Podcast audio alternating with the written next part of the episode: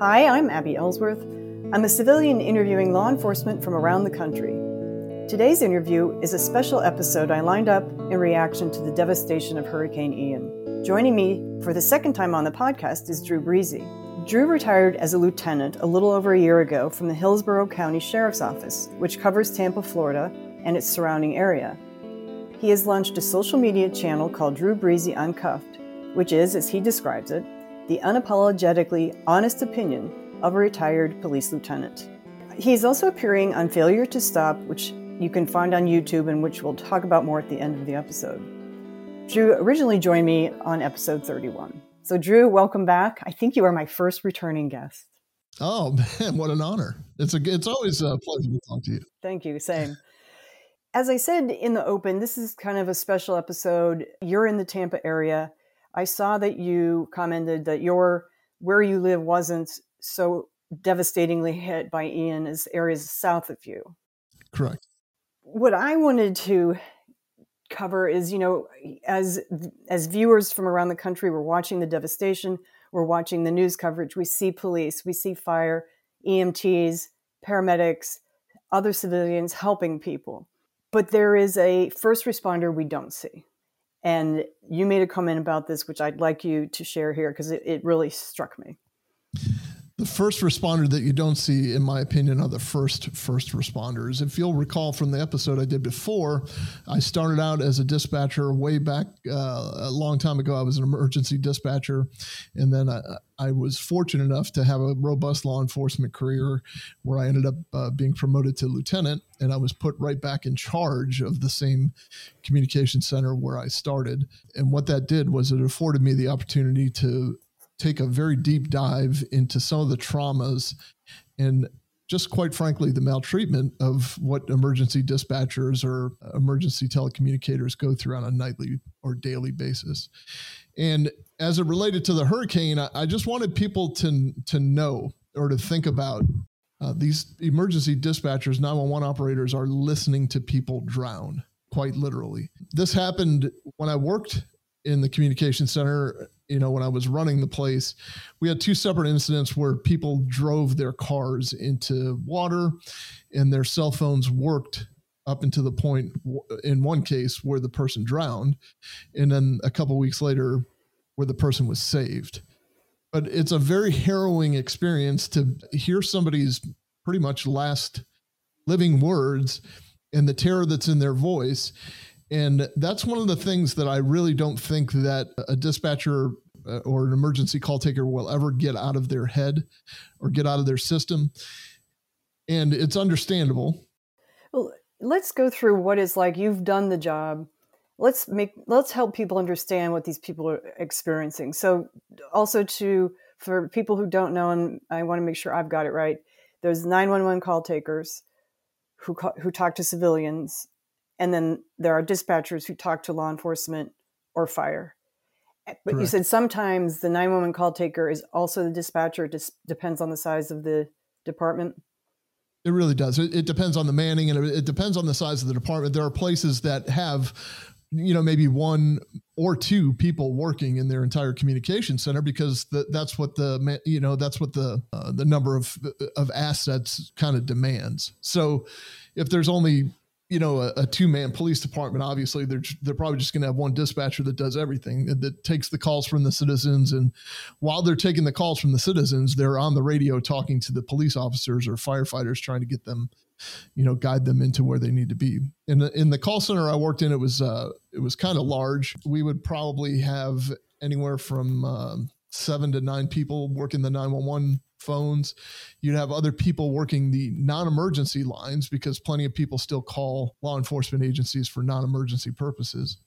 And then each sector or district had a, a, team of either two or three dispatchers, dispatchers that, as you described, spoke on the radio. So that's kind of the layout. And then there's usually uh, two or three supervisors or managers in a size uh, in an agency that size. So just as you described, you know, not everybody is taking 911 calls, though most have the ability to do so if uh, if things start to get overflow. And so, walk me through what happens. The the storm starts to hit, or people are finding themselves, as you said, in situations where they might, I don't want to be graphic or trigger anybody, but literally drowning. So, is it possible to walk me through how a call like that goes without being insensitive to uh, someone's tragedy? Yeah, I mean, I, I, think it bears discussion, and uh, I, I, think that is the sensitivity to the tragedy, in my opinion. Uh, uh like we're we're giving its we're giving it its reverence by calling 911 i mean what else do you do in an emergency i mean this is what we've been programmed since since a very young age a lot of us i mean like you pick up that phone and you dial 911 and the cavalry is going to come and save you the problem is in a storm situation like that the cavalry is not always able to come save you. So at that point it just becomes it's just a phone conversation with with somebody on on one end who wants to help you but can't and then uh, somebody on the other end that needs help but can't get it. To state the obvious this is a helpless situation but but like even in the situations where you can send someone to get help it's bad enough for these emergency dispatchers to have to try to to get information off of the people who are in their probably in their worst crises of their their lives. And all you want to do is that as that emergency call taker is get the help to them. And there are probably times where in your soul you just want to reach through the phone and be there and put their put your hand on the shoulder or help do CPR or do whatever you need to do but you can't you have to keep your wits about you because you're literally their lifeline at that point. It, it weighs on you when you're when you're on the phone with somebody and you're trying to build a rapport with somebody who's who's literally dying on the other end of a phone. But they're the first first responders. They're the ones that get the first response going. And so in a situation like this what kind of conversation can do they have with someone what do they tell them to do i mean you try to establish where they are yes yeah, I, I can. I, the, the only experience I can relate to, I, I haven't heard specific phone calls of. I've heard that people that 911 call takers were taking phone calls of people that were drowning in this storm specifically. The only ones I can give examples for are the two that that I had when I worked up in the communication center, the, the two different call takers. And it is exactly like you described. They're just trying to get information out of them. Like, what was the last thing you remember? Like, where, where do you think you drove into this pond? Where are you? Are you near your home? Like those types of questions. And um, surprisingly, people are, you know, have their wits about them, but um, there was just, you know, the, the, the one instance, the, the lady uh, I mean, unfortunately said, no, this is it. It's over. I mean, the water's getting too high. I, I am going to go. Like, oh. and, and, and the phone just dies out. I mean, and what do you do at that point? You just, you, you're sitting there slack jawed, like did everything you could do. And, but you don't, you don't process it that way.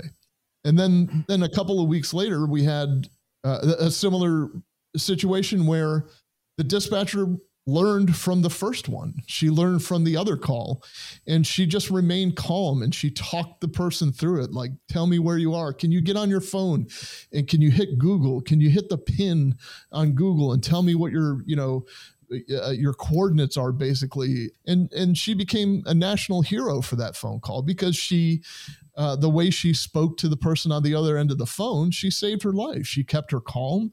She and luckily the water didn't rise to the to the roof or to the level where the the person was trapped in the car. And again, luckily we had members of our underwater recovery team pretty close by and and they found this vehicle very quickly and they saved her life in a dramatic fashion but you know this is this is the other um, probably unspoken uh, thing that that that dispatchers go through.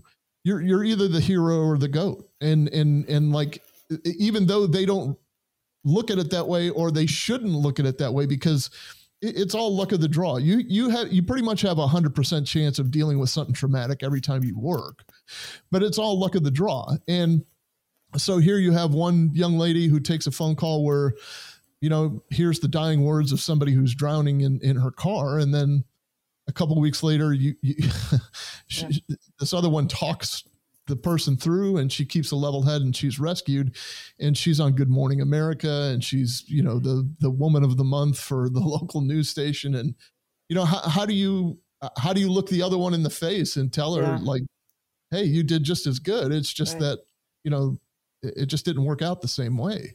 And what does that? I mean, I know you can't speak for other people, but you can. I, you have experience doing this. So when that call ends and you, for the first dispatcher, and it ends with this person's death, you walk away from that feeling what?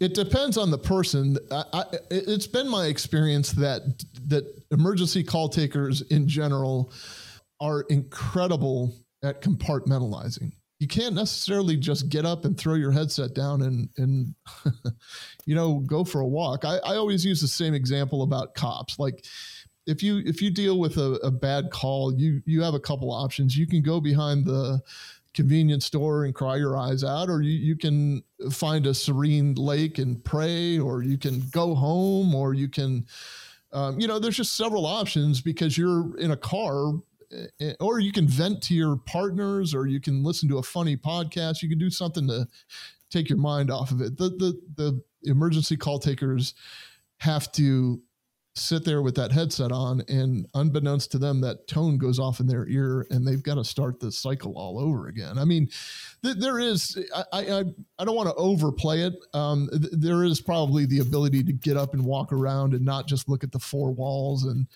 you know look at each other and uh, sometimes you just need a breather. You can't there's only so much that the human brain can process but um, on the whole you start to feel guilty not sitting at your console after a while like and, and i completely get it. I completely yeah. understand why. It's it is a mental beating and um, they're not treated with the same respect that a that a first responder is treated with well, and also, as you said, you're looking at a screen. It's not like if the call ends and the person says, I'm not going to make it, the dispatcher doesn't know. Maybe someone has come up and saved this person. You know, exactly. I mean, there, there's no visual, they're, they're not physically there. So it, the, the wondering has to be difficult. It, it's, uh, there's a lot of filling in the blanks in that profession in general. So yeah. I, I, mean, the, the, there are times when you just hear a scream and mm. no one's able to speak, and you don't know. You know, if they're on a cell phone, you might not be you might not be given the cell phone position of where they are, and you're so now you're hearing something. You you know something bad's happening, whether it's a medical emergency or a police emergency, and you can't talk to them. You can't get them to communicate, but they knew enough to call 911 you're laying that burden on somebody, which is, I mean, completely understandable. That's how lives are saved. But, you know, you're, you're kind of laying that burden on someone who can't help you because they don't know where you are. It's, it's probably the hardest thing in the world to have to disconnect that phone without hearing a, a, an emergency responder on the other end of it. You do bring up a good point, though. We're in the next generation. Of, uh, we're in what's called next generation 911, NG 911. That's what's coming next. So we're already at the stage in some of the progressive agencies where they're they're taking text 911 mm. calls. The next step from there, and it's nationwide, is um, video or pictures. And from a trauma standpoint, in my opinion, the industry is still working in 80s mental health technology, if you will. And they're getting ready to get a dose of what uh, maybe 2010 or 2012 technology will bring with photographs and live video. Uh, wow. Uh, so it used to be one thing to hear the beating or to see the oh. the uh, the bad car accident or whatever, or to hear the bad car accident and the people screaming. It's going to be something else to see the kind of blood and guts that, um, you know, for lack of a better term, I don't mean to desensitize it, but um, is it going to be worse or better? I think it's going to be worse because we're still behind the eight ball and we're still behind the eight ball in in in in um, classifying these people for what they do, for the level of work they do, yeah. or the level level of trauma that they endure. So when you when you drop that on them, I think it's I, I, personally I think it's just a whole new wave of trauma, and now we're going to dump all this like visual trauma on them. I think it's going to have an even worse effect on the retention problem that we already have. I suppose the only upside is if the person calling can't speak or something, or if it's a DV, then the call taker can maybe see what's going on and right. I mean, yeah, that's that, you- that's. you- oh, th- listen, there are plenty of advantages when you when you think about it.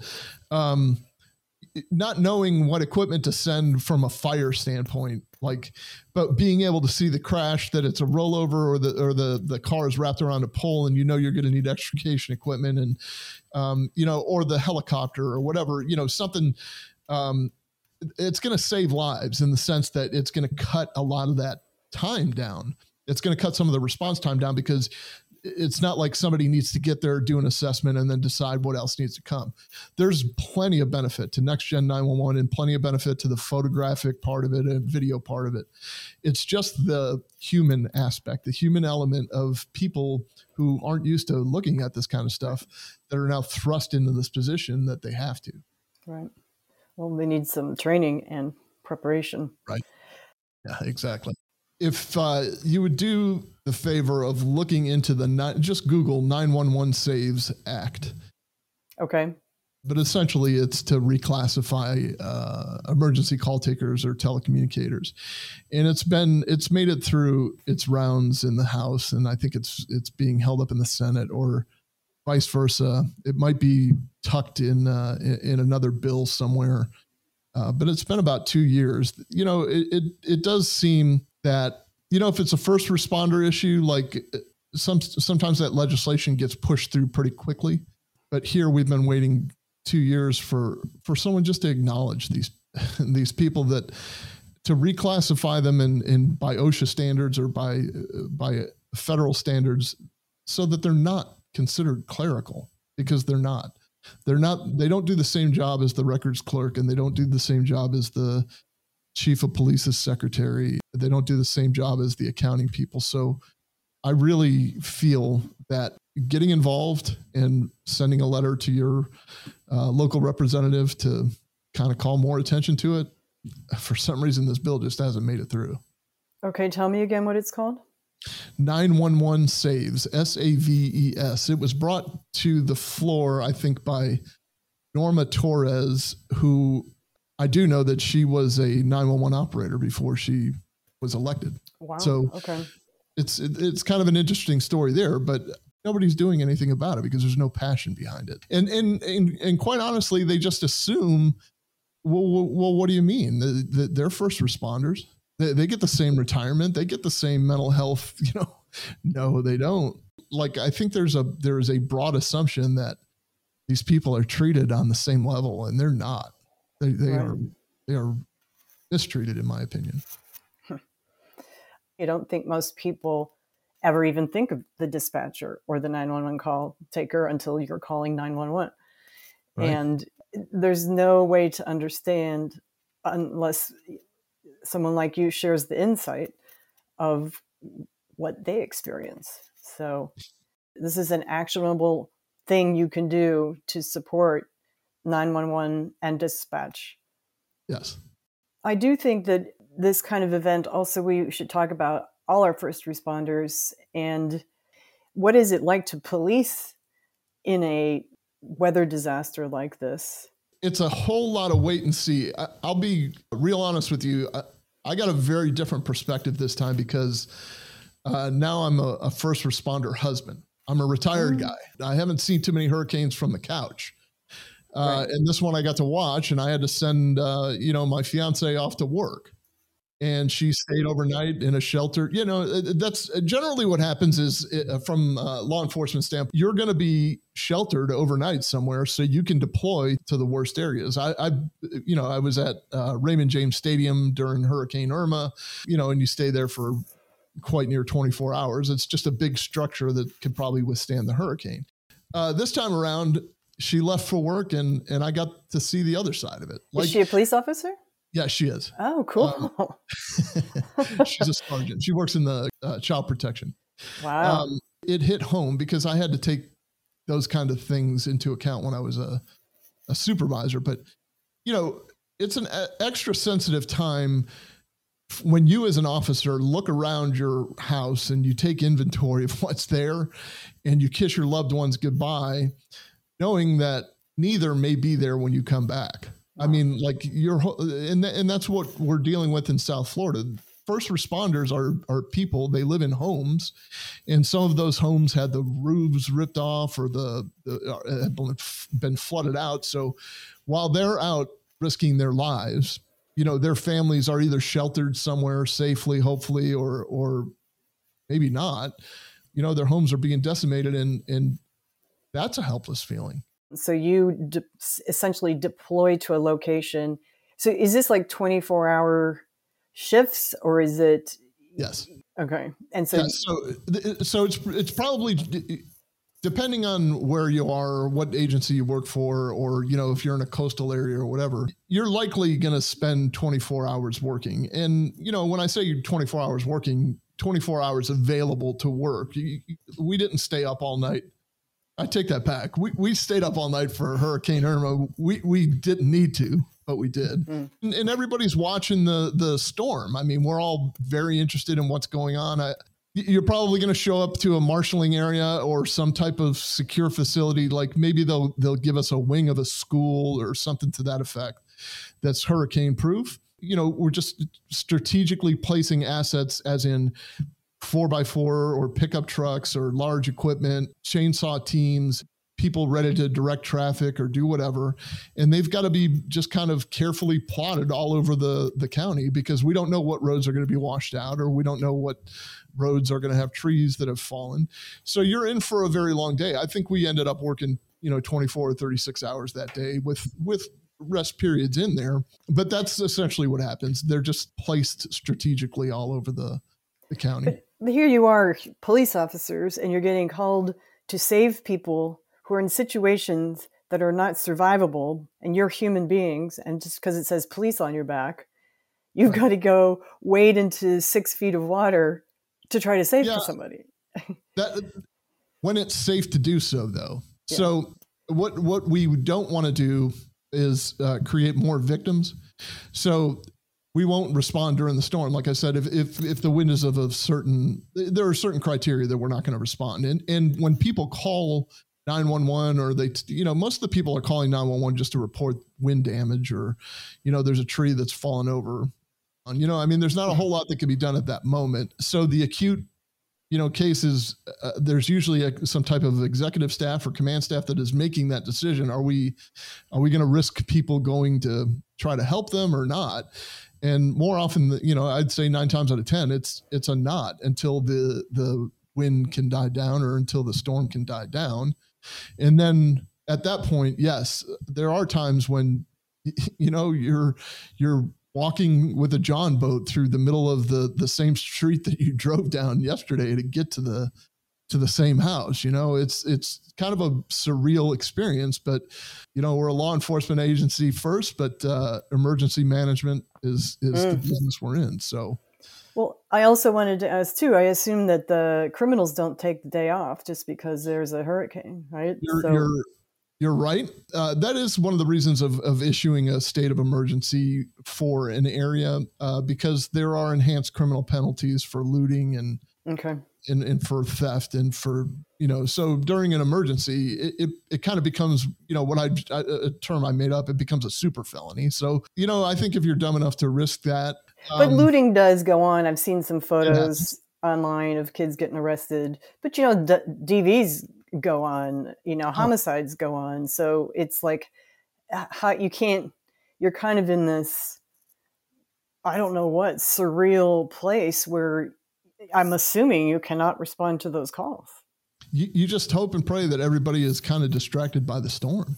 And then there are just the, the uh, you know, there's nothing routine, but there are the routine medical emergencies that, you know, uh, when you're looking outside and you're, you think the world's caving in on you and you're having chest pains. I mean, yeah, it's, it's daunting and, it, and yeah. it's, it's tough for decision makers to decide whether we're going to go save or not, or or risk our own people and create more victims, or you know, or, or are we listening to a casualty on the phone? Yeah, yeah. Ugh. Well, all the more reason to value our first responders. It's uh, I really wanted to understand what it's like to be going through this. I know there's an organization you work with called Team South Florida that has stepped up during this crisis to help first responders dealing with the aftermath of this storm. So, Tell me about Team South Florida. Team South Florida is a 501c3, and our primary mission is to honor those law enforcement officers who are actually killed in the line of duty and by supporting their agencies and their families. And we also want to try to bridge the gap between law enforcement and, and the community. But what that also means is like in a time of need like this, uh, who's who's minding the first responders? The the first responders are out first responding. It's an all volunteer organization that just decided to, to take the be the lightning rod, take donations, be the the central point to, um, you know, just communicate with the people who have boots on the ground and say, hey, show us where the cops, the firefighters, the dispatchers, the military people, the ones that are most affected, and we'll get supplies to them. It's it's not to exclude the rest of the public. The rest of the public is being served by the exact same first responders. This though is a little bit more uh, of a benevolence organization. They're just kind of looking out to make sure, and even if it's just you know coloring books or, or something for the kids. I mean, it, it's a daunting task to be a first responder and be out helping rebuild the community, knowing your family's at home in a in a, a, a fist fight over the phone with an insurance company trying to get a roof put back on. You know, it's it's it's about providing comfort to first responder and first responder families. And I've I know you can find um, i've seen team south florida posting on instagram about what they're doing. Is there anywhere else you can find them what they're doing and how to support them? Teamsouthflorida.org is the website. Uh, they are on facebook as team south florida. They're on uh, instagram as you said as team south florida. Uh, there's a flyer going around that that you know, give suggestions of what you can donate and how. There's an Amazon list, for instance, a, a link, so you don't have to be local, but we make sure that that whatever's being donated gets to where it needs to go. That's great.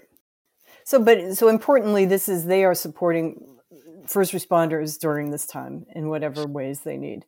Yeah, they're they're they're doing that, and then just just bear in mind, like it's a heavy load for a lot of those people because it's mostly cops or, or law enforcement family, and in the meantime, we've had law enforcement deaths. You know, we we had a 21 year old kid who was sadly, uh, you know, I call him a 21 year old kid. He was a deputy sheriff. He was he was shot and killed up here in in Polk County or down here in Polk County, and recently, um, right? Uh, yeah, the day before yesterday, and and oh, that's that when, recently. Oh god. Yeah, that's when Team South Florida goes into action. I mean, that that's exactly what they do. They they make sure that you know there's a, a large showing at the funeral, but you know they show support by doing that and um, making sure that they just surround the family with love and comfort. And um, you know, when there's distractions like a hurricane, it it just doesn't make life any easier for anybody, especially in an all volunteer organization. How was this deputy shot?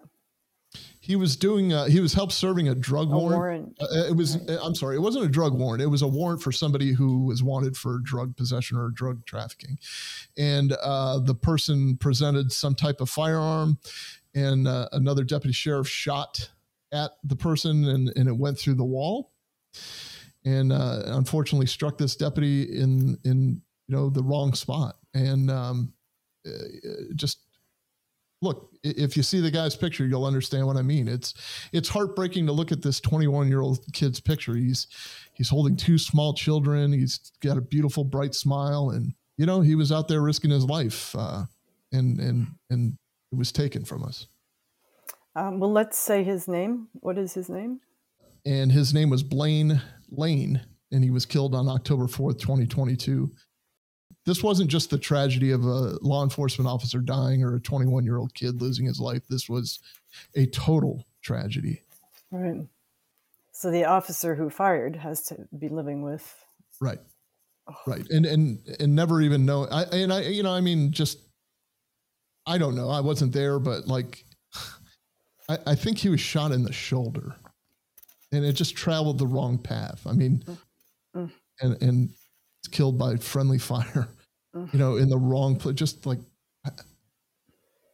I, am at a loss for words. Like, how do you? Yeah. How does that happen?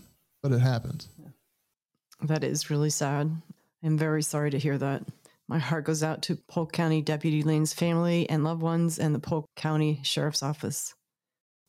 Well, Drew, thank you for being here today. Thank you for your insight on dispatchers and 911 call takers, the role in something like this, and what they go through every day. Thank you also for the insight on law enforcement, what it's and what it's like to be involved in a natural disaster like this. So thank you for giving me the opportunity to be the voice. I mean, uh, I, I, wasn't. I, I do feel uh, helpless sometimes myself because I wasn't able to to, you know, be part of the ball game. But I, I can certainly help in other ways. Before I let you go, let's promote what Drew Breezy's doing. All right, perfect. I, I, appear on uh, a video podcast known as Failure to Stop from time to time. I'm part of the Failure to Stop family. We're doing our best to provide kind of short form content on YouTube. So if you go to the Failure to Stop channel on YouTube, that's where you can find some of my informational videos, some of my partner Eric's uh, rants, and occasionally I'll I'll guest host uh, for a guy named Mike the Cop so I, am on the podcast as well. But the Failure to Stop YouTube channel is, um, you know, it's where society meets law enforcement, and it's uh, sometimes a lighthearted look, but uh, you know, other times it's a heavier breakdown of of incidents that happen in law enforcement. And you know, we're not ones to uh, just always be cheerleaders. We can we can lend a critical eye at times, but you don't have to be a cop to listen. It's uh, actually designed for citizens just as well. Well, I think the, the one I most recently listened to is about serving a warrant or writing a warrant. Yeah, a search warrant. Search warrant. I did the. I, I kind of broke down uh, how to write a search warrant. I just used an example. Like if if I were to write the uh, yeah. the Walter White search warrant from Breaking Bad, this is how I would do it. And I I just fathomed up. You know, I made up an investigation. But yeah, that was great. Uh, I, I, just broke down the uh, there was a shooting in Tucson where a guy almost killed a police canine, and mm-hmm. um, I can lend that perspective after 29 years of of kind of what they're thinking in the car mm-hmm. as that guy is walking out of the convenience store. Like, wh- why are you going to make the arrest here, or what are the things that are being considered, and and why did they shoot when they shot, and those kinds of things. Okay. Well, I recommend it. It's very good. I'll put your Instagram, Facebook, and LinkedIn information in the episode notes as I did last time. Awesome. Thanks for being here. Good to see you. Good to see you. In addition to links to Drew Breezy's social media content, I will also include links to Team South Florida's website and their social media so you can read about all the good work they do. And if you are so inclined, make a donation to help them in their efforts. I also followed Drew's request to research the 911 Saves Act. I found a press release on Congresswoman Norma Torres' website, and I will include the link to that as well. And I want to add that many of the law enforcement officers I've spoken to in the course of the podcast have worked through natural disasters ranging from wildfires to hurricanes, tornadoes, blizzards, earthquakes, anything you can imagine. It's part of the job the rest of us don't often think about. So I want to add my thank you to all first responders, those we see and those we don't, for what you do in extreme circumstances like this, and for what you do every day to protect the rest of us. Thanks as always for tuning in. Until next time.